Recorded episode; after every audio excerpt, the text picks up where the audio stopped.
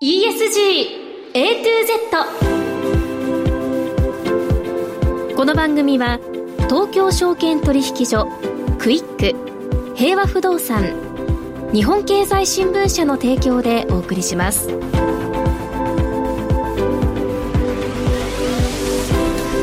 皆さんこんにちは、滝口ゆりなです。じゅういちがつはつか月曜日のお昼、皆さんいかがお過ごしでしょうか。この番組は イーエスジー A to Z というタイトル通り、近年世界規模で関心が高まっている イーエスジー を A から Z まで、つまり入門編から応用編まで全てお伝えする番組です。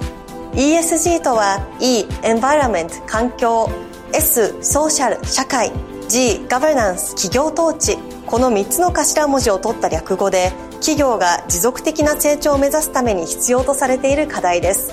本日のメニュー紹介です。最初のコーナーは毎週週替わりで イーエスジー 投資に関する情報を様々な角度からお届けします。今日は エヌピーオー 法人産学連携推進機構理事長瀬能健一郎さん、注目が高まるサーキュラーエコノミー、循環経済、また イーエスジー に取り組む企業にとっての課題について伺います。もう一つのコーナーは イーエスジー に積極的な企業の取り組みをご紹介します。今日は先週に引き続き アイエイチアイ 取締役常務執行役員人事部長瀬尾明弘さんにお話を伺います。それでは皆さん、じゅうにじさんじゅっぷんまでの短いお時間ではございますが、最後までお付き合いください。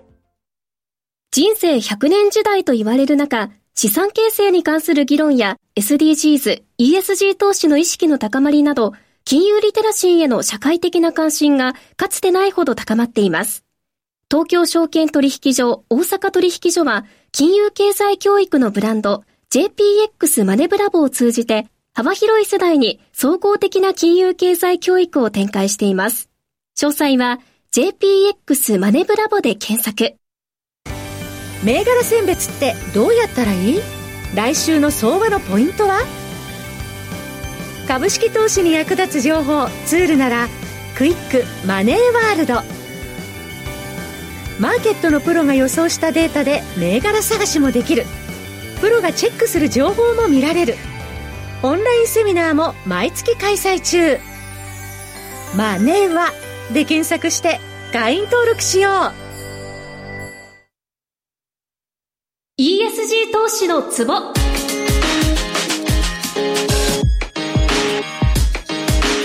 最初のコーナーは週替わりで イーエスジー 投資に関する情報を様々な角度からお届けします。今日は エヌピーオー 法人産学連携推進機構理事長瀬能健一郎さんにお越しいただきました。瀬能さん、よろしくお願いします。はい、よろしくどうぞ。瀬能さんは東京大学や一橋大学 エムビーエー、 また慶応大学などで長年にわたって大学院生や社会人の方々を指導されてこられたということですね。企業の社外取締役なども務められて、秋葉原の再開発のプロデュースなどもなさってらっしゃるんですね。はい、そんな中ですね、ご専門はビジネスモデル論やイノベーション論、知財マネジメント論など多岐にわたるお方です。で、ここ数年はサーキュラーエコノミー、資源循環経済社会におけるビジネスモデルの調査、研究や啓発、教育に力を入れていらっしゃいます。まず、その地球資源が枯渇し、環境汚染が深刻化する中でですね、サーキュラーエコノミー、循環経済への注目がかつてなく高まっていると思うんですけれども、これはいわゆる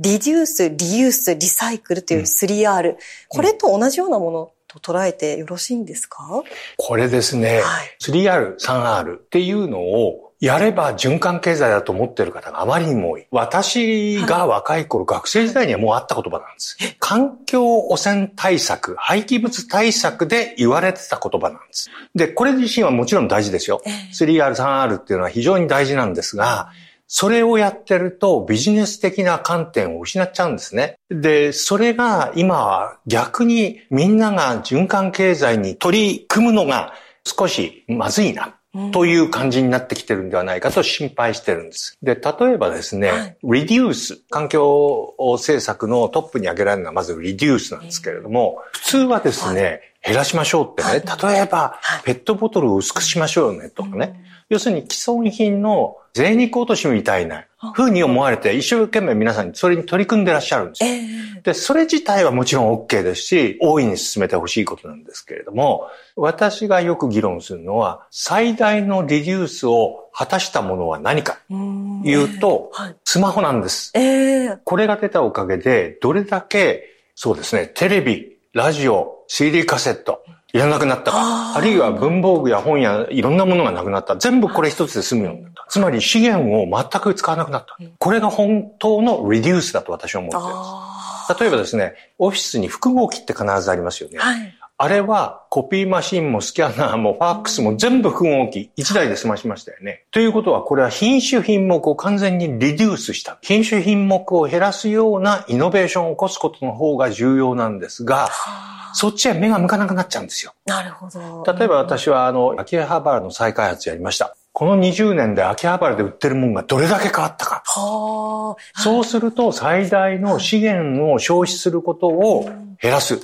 それはこういうイノベーションターゲットを設定した方が勝ちなんですよ。そういうところに スリーアール に固執しちゃうと、えー、見えなくなっちゃう。それでイノベーションやりましょうって、うん、だからみんな何言ってんの、うん、っていう話ですよね、えーうん、で スリーアール を最高リシンキングしようねということを進めてます、はい、なるほど。そしてさらにお伺いしていきたいのが、この企業によって、うん、素材を手掛けているその川上の企業から、まあ、部品半製品を手掛けている企業、うん、そして、まあ、完成品メーカーまで様々な企業があると思うんですが、うんうん、それぞれの段階でそれぞれのサーキュラーエコノミーっていうのが存在して、それがこう相互に絡み合って大きなサーキュラーエコノミーを築き上げている、はい、そういった考え方でよろしいんですか、ね。はいはい、一つはあの同一レイヤー、例えば、はい、えー、原材料、素材、部材、部品、半製品、完成品、さらにサービスのレイヤーまで、うん、レイヤーごとに今の使い続けをどういうふうに体現するか、はい、それからもう一つはレイヤー間がどう組み合わさってやるか、うん、それをまたいでやるか。この二つをデザインすることが非常に重要なんだけど、そこへ向かわず目先のインベンションばっかりやってると、とてもイノベーションにはならないねという話ですね。はい。なるほど。そして食品のお話なんですけど、まあ最近フードテックへの関心も以前に増して高まっていると思うんですけれども、うん、まあ、食べ物ってやっぱり私たちの一番こう身近にあるこう分かりやすいサーキュラーエコノミーの一つなのかなと思ってお伺いさせていただきたいんですが、このあたりというのは。いかがでしょう。やっぱり生活の基盤は昔から言われている衣食住だと思うんですね。それでそれぞれ大変なる循環経済上の問題を抱えているんですが、えっと、おっしゃる食品に関しては、これ二つの側面があると思うんですね。一つは食品というのは、実は循環経済の例外の一つなんですよ。例外なんですね。はい、食品と飼料、はい、つまり餌ですね。それと医薬品、この三つは例外領域って言われてます。つまり使い続けるわけにはいかないんですよね。ああ、はい、なるほど、なるほど。ただし、例えば食品だとか飲料の容器包装。これはプラスチックでいろんな問題を起こしてますよね。なので、これは先ほどの生産性を徹底的に考えなきゃいけないものなんです。で、もう一方で、はい、食品、我々の食というのは、やっぱり物質代謝の観点から見ると極めて重要な、それ自体はサーキュラーなんですね。で、いわばそのサーキュラーっていうのはクローズドシステムですから、うん、一種の宇宙船地球号ですよね。で、これちょっと微量な話で恐縮ですけど、宇宙船の中の方は食なんかはどうしてるかっていうと、実は循環的に皆さんお取りになってるわけですね。同じなんです、全く。ね、はい。それで特に食は再生速度が速いですから、その意味でのサーキュラーエコノミーということではおっしゃる通りだと思います。なるほど。そして、このサーキュラーエコノミーに関して特に、やっぱりこう、ヨーロッパであったり、海外のそういった国がすごく進んでる、サーキュラーエコノミー政策も進んでるなという印象ありますけれども、うん、日本とね、なぜここまでこう違うのかっていうところも気になるんですが、いかがでしょうか。えー、政策がものすごく加速度的に、向こうは展開してますよね。欧州委員会はもう、えいやーっつって決めちゃいます、はい。日本はまあ、石橋叩いて石橋叩いてどうすんだろうみたいな感じですよね。で、これは理由はあって、一つはですね、やっぱりヨーロッパの方が切実に地球環境のことが押し迫ってるっていうことはあるんですね。それはもう皆さん切実だっていうことがある。で、もう一つはその時に政策主導でガッと動かしてますよね。で、よく私は仕事柄、あの、できるのかってまず皆さん聞かれる。ですよね。あんな政策でできるのか。で、これがやっぱり日本的な発想だなって私は思うのは、向こうの方々、ひゃくてん満点これだぜって示しちゃうんですよ。で、結果としてななじゅってんしかいかなくても仕方ないねと思ってるんですよ。ところが日本はできることをまず計画しようとするんですね。ですからろくじゅってん満点を作っといて、ろくじゅってんでは全部やりました。その時にどっちがイノベーションなの？イノベーティブなの？っていうのをやると明らかに向こうですよ、ね。はいはい。そのチャレンジ精神、日本がいつの間にか失ってしまったっていうのがこの失われたさんじゅうねんじゃないかと思ってますね。はい。これはよく私はフィーズビリティファーストかデザイアビリティファーストかっていう議論をするんですけどね。えー、そして今ヨーロッパの話中心に伺いましたが、今の日本の現状どう見てらっしゃるかという部分をお伺いしたいんですけれども、多くの企業はにせんごじゅうねんにカーボンゼロの目標を設定して、まあ イーエスジー のいい環境に積極的にまず取り組む姿勢を示していると思いますけれども、千能さんからご覧になってこの日本企業の変化というのは感じられる部分ありますか？カーボンニュートラルには皆さんものすごく取り組んでいらっしゃるな、それは素晴らしいなと思っています。ただですね、最近のその世界のいろいろ調査研究機関とか経済団体はカーボンニュートラルはワンオブゼムなんですよ、えー、で、別の組み方はカーボンニュートラルとサーキュラーエコノミーと、もう一つはネイチャーポジティブなんです。この三本柱でみんなが動いてるときに、日本はカーボンニュートラルオンリーな感じがしてて、大丈夫かいね。はいはい、で、サーキュラーエコノミーとか、それからネイチャーポジティブに至ってはほとんど関心がないか、あるいは反発されるか、どっちかなんです。はい、ですから、これはね、まあ大変だろうとは思いますけれども、そこの準備を始めておかないと、これは間に合わないぞっていうふうに思います。うん、はい、もう一つね、にせんごじゅうねんカーボンニュートラルって言われてますけれども、はい、欧州を中心に世界のほとんどの国はサーキュラーエコノミーもにせんごじゅうねん目標なんですよ。うん、はい、で、にせんごじゅうねんたまたまあったんじゃなくて、そこがやっぱり地球環境、人類における地球環境の限度がそこだってみんな見てるわけですよね。えー、だからそこまでになんとかしたい。で、これはにせんごじゅうねんだっていうと、随分先のように皆さん思われる。だけどよくよくビジネス的に考えるとそんなことはない。例えばにせんごじゅうねんに突然サーキュラーエコノミーが現れるんでしょうか？にせんよんじゅうねんだいにほとんどサーキュラーエコノミーの技術もビジネスも社会文化も制度もほぼ社会実装が始まってるはずなんです。はい、ということはにせんよんじゅうねんだい初頭にそこに先行して入っていなければ、もうにせんごじゅうねんには間に合わない。で、逆を言うと、ビジネス系、特にものづくり系の方々は、基本技術を開発して、周辺技術まで全部含めて、それの、例えば、特許を取るとか、取らないとか、秘匿するとか、あるいは特許を取っておいて、そいつをオープンにするとか、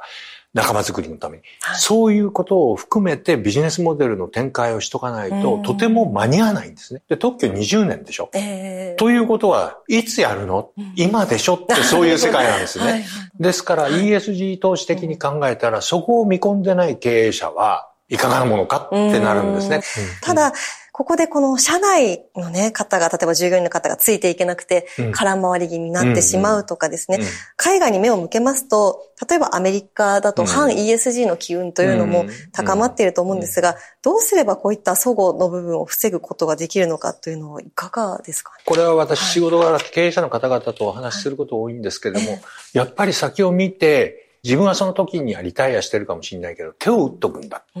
いう気概の方と、えー、とりあえず取り急ぎ取り繕うっていう方と大きく分かれますね。私はこれに本格的に取り組むっていう方は大いにお手伝いしたいんですが、えー、やっぱりチャレンジすることに得点を上げるような経営をしないと人は動かないねっていうことだと思うんです。えー、それで逆に今度はこれにはっきり問題意識を持っている方は、仲間づくりをどうするか。うん、それがすごく重要になってくる。それは社内だけではなくて、えー、社外でも同じだと思うんですね。はい、えー、えっと、そういうところへ発想が向かうかどうかが、私は勝負の分かれ道なんじゃないかなと思ってます。はい、なるほど。そして、まあ、今挙げていただいたことの他にですね、イーエスジー に取り組む企業にとってのこれからの課題、どんなところでしょうか？そうですね。あの、要するに、従来の買い替え、買い増し、買い揃えから、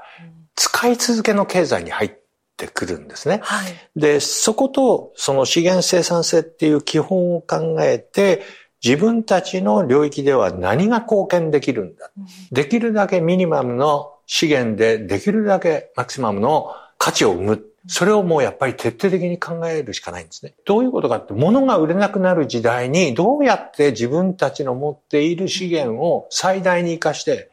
お客と社会に価値が貢献できるか、それを徹底的に考えた方が勝ちですよ。私はビジネスモデル屋ですから、だからビジネスモデル徹底的に考えなきゃいけないでしょって申し上げますね。なるほどなるほど。はいはい、はい。さあ、ということで今日は注目が高まるサーキュラーエコノミー、循環経済、また イーエスジー に取り組む企業にとっての課題についてたっぷりとお話を伺いました。瀬能さん、どうもありがとうございました。どうもありがとうございました。私たち平和不動産は、安心で心地よいオフィスと住まいの空間を提供し、人と街に貢献します。証券取引所ビルのオーナー企業として生まれた平和不動産。現在はサステナブルな街づくりに貢献する、金融を支える街づくりに貢献するなど、街づくりに貢献する会社として挑戦を続けています。東証プライム市場上場、証券コードはちはちゼロさん、平和不動産のさらなる飛躍にご注目ください。より充実した仕事や生き方を実践したいビジネスパーソンの発見につながる番組、マネーのからくり。投資や移住、副業や起業など様々な方法で自分らしくお金に困らない生き方を実践している人々にインタビュー。話題のビジネスや働き方をテーマに、お金の流れ、仕組みをわかりやすく解説します。マネーのからくり、毎週金曜朝しちじさんじゅっぷんからラジオ日経第一で放送中です。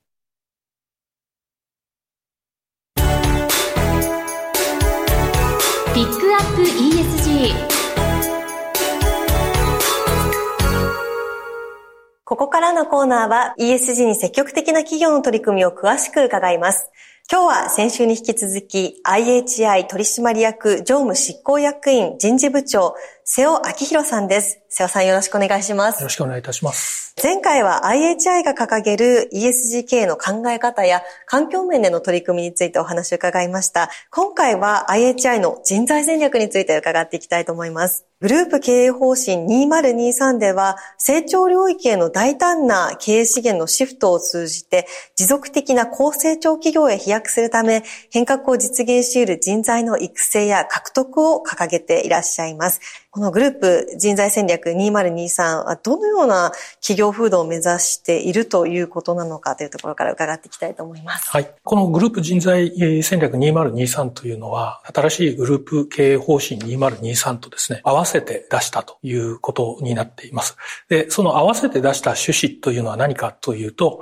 にせんにじゅうさんでバリューチェーンですとかライフサイクルに合わせて、それから成長領域にやっていこう。まあ、すなわち今までの アイエイチアイ から少しポートフォリオを変えていこうというような話の中で、それをやるためにはですね、この人材を含めた企業風土そのものが大きく変革が必要であろうということで、えー、これを出したということです。で、その目指す企業風土ということなんですけども、はい、ちょっとあの、お恥ずかしい面もあるんですけど、我々の会社はですね、従業員からは、まあ、いい会社ですというふうには思われているんですが、果たしてその企業としてエクセレントな会社なんだろうかと。あるいはその市場の中で、その市場の支配力をこう持ってですね、市場をリードしていけるような会社なんだろうかというようなところから問題意識を持ってやっていっているのが一つです。はい。それからもう一つは、これから我々の事業戦略として必要な多様な人材の活躍というようなところに、本当にその企業風土がですね、向かっているかと。いうところが大きな課題ということでございまして、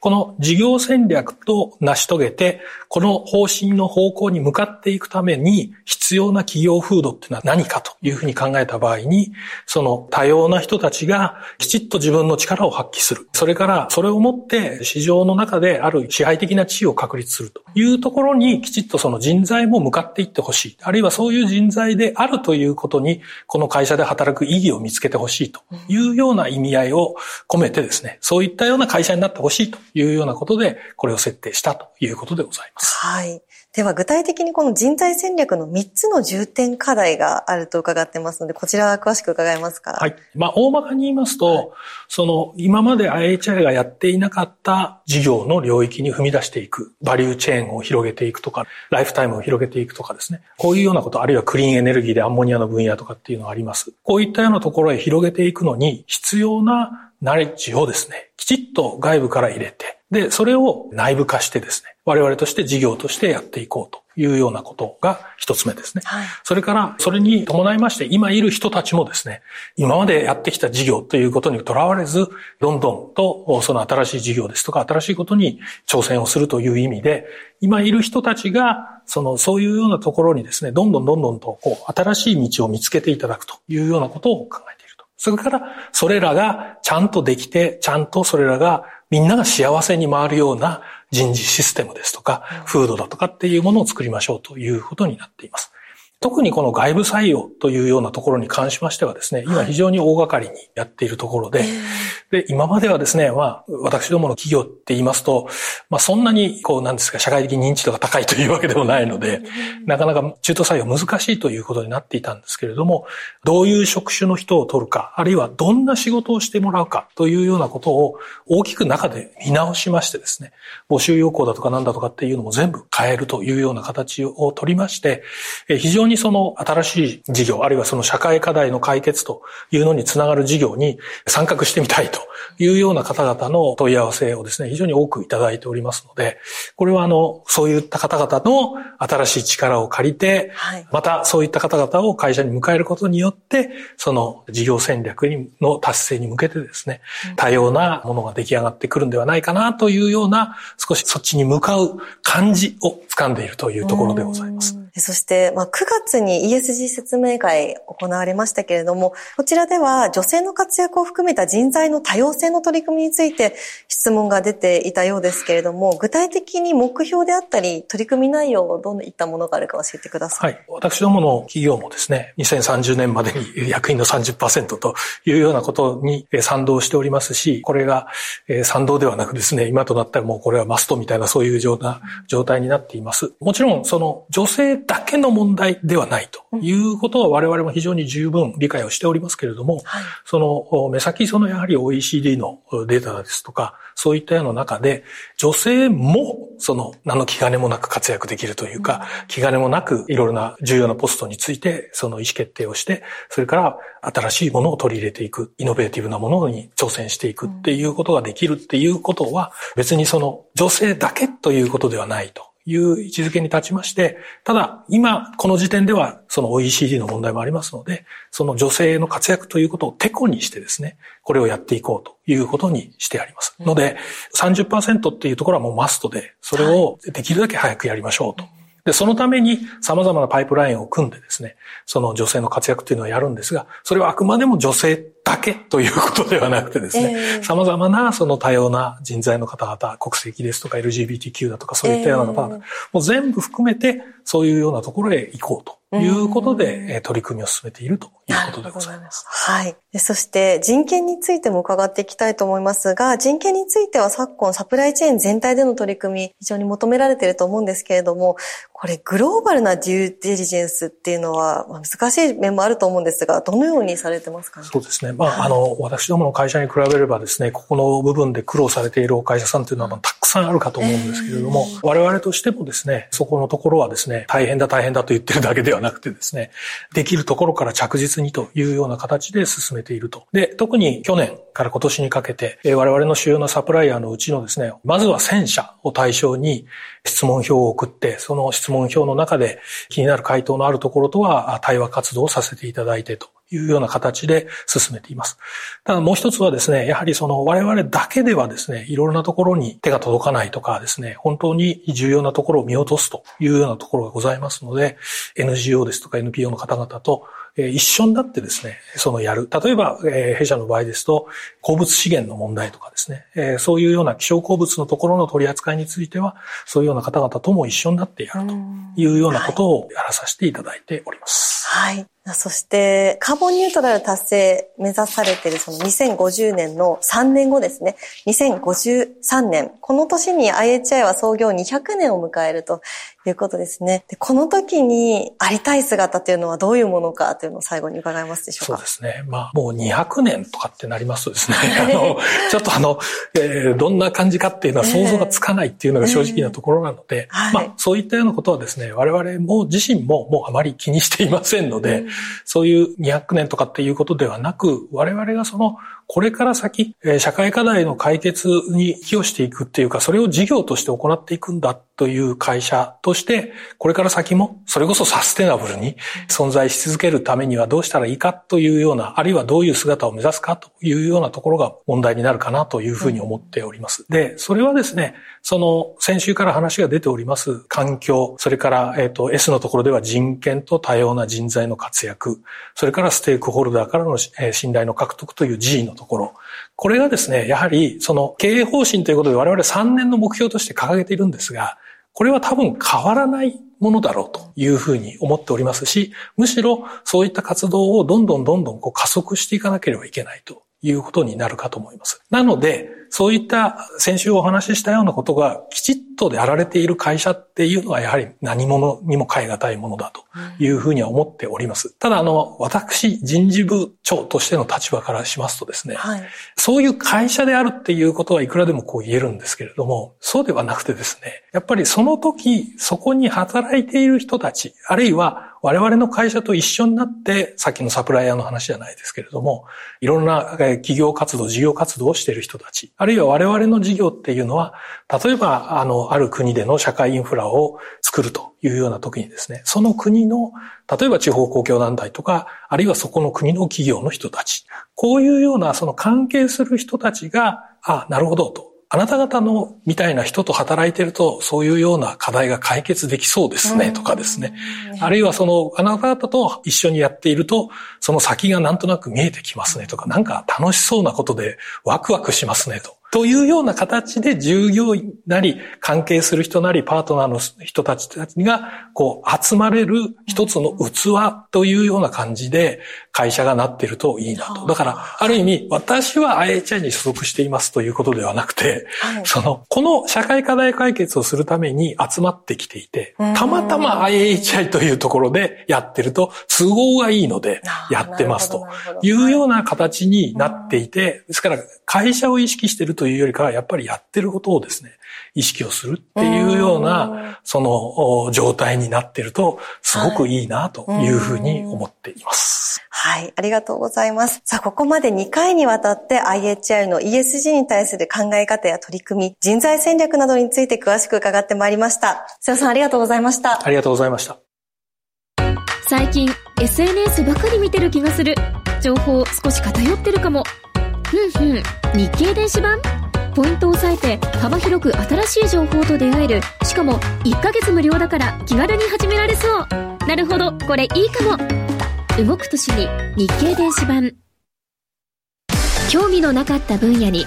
自分を伸ばすヒントがあったりする。そして時間の使い方もちょっと変えるだけで未来は変わるかも。いちにちじゅうごふんの成長習慣始めませんか。動く年に日経電子版。 イーエスジー A to Z。 この番組は東京証券取引所、クイック、平和不動産、日本経済新聞社の提供でお送りしました。投資に関する最終決定はご自身の判断でなさいますようお願いします。イーエスジー A to Z。 今日の前半は エヌピーオー 法人産学連携推進機構理事長瀬能健一郎さんに注目が集まるサーキュラーエコノミー、循環経済、また イーエスジー に取り組む企業にとっての課題について伺いました。そして後半では アイエイチアイ 取締役常務執行役員人事部長瀬尾明弘さんに アイエイチアイ の人材戦略について伺いました。今日の放送は皆さんの投資の参考になりましたでしょうか。ここまで滝口ゆりながお伝えいたしました。ありがとうございました。